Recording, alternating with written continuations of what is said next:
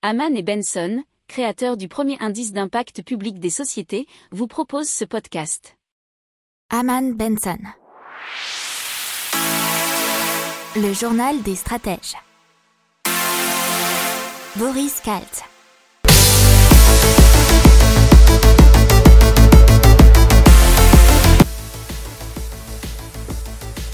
Bonjour à tous et bienvenue dans le journal des stratèges pour une revue de l'actualité écotech et impact du jour avec à la une on vous parler de la Bretagne qui est championne du recyclage d'appareils électriques dans l'écho euh, des fermetures de magasins printemps et bien sûr des emplois menacés. Dans la tech, le contrôle à distance de véhicules par Autopia et dans l'impact, une plateforme d'évaluation d'impact social nommée Impact Track. Vous écoutez le journal des stratèges numéro 97 et ça commence maintenant. On commence tout de suite avec la Bretagne qui est championne du recyclage puisque en 2020 ils ont recyclé 44 000 tonnes d'appareils électriques ménagers et donc ils sont numéro 1 en France en matière de recyclage de ces équipements. Chaque breton recycle en moyenne 13,2 kg par an. Alors ces chiffres nous sont donnés par Écosystème qui collecte des appareils électriques et électroniques pour leur donner une seconde vie. Euh, donc en quoi c'est intéressant, ça permet d'éviter l'extraction de nouvelles matières brutes et de neutraliser par là même le CO2 contenu dans certains équipements. Alors euh, il y a aussi les appareils qui sont en fin de vie. Dans ce cas-là, on récupère des matériaux comme l'acier, l'inox ou les plastiques qui seront ainsi revendus.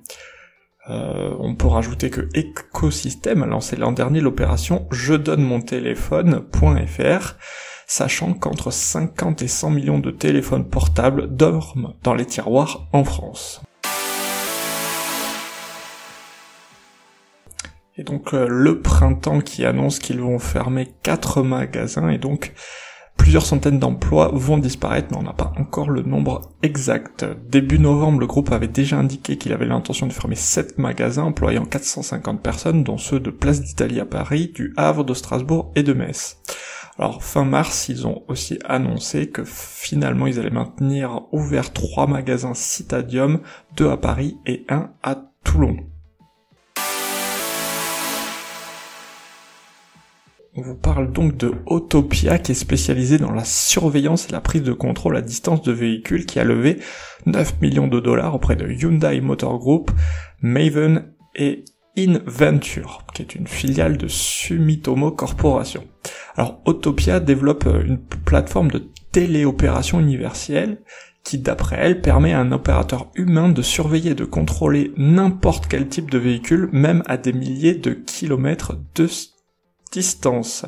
Alors il y a aussi euh, dans ce logiciel des fonctions d'assistance, mais aussi euh, possibilité de suivre le véhicule sans avoir à en prendre directement le contrôle. Alors, ce qu'ils aimeraient étendre, c'est les applications de sa technologie au marché de la défense, de l'exploitation minière et aussi de la logistique. Donc maintenant, on vous parle d'Impact Track qui dévoile une plateforme d'évaluation d'impact social. Donc c'est afin de mesurer l'impact en s'adressant aux financeurs sociaux. Ça permet aux gestionnaires de programmes et portefeuilles ainsi qu'aux porteurs de projets de mesurer et suivre de manière efficace l'impact social de leurs projets. Cette euh, solution a pour ambition de simplifier toute la mesure de l'impact social. Donc on va suivre avec attention ces mesures. N'oubliez pas de vous abonner au podcast, mais pourquoi pas aussi à notre newsletter La lettre des stratèges qui est gratuite, vous en trouverez dans les infos de l'émission, mais aussi sur notre site internet Aman Benson Stratégie, rubrique média La lettre des stratèges. Voilà, c'est tout pour aujourd'hui. Je vous souhaite une excellente journée et je vous dis à demain pour plus d'infos. Ciao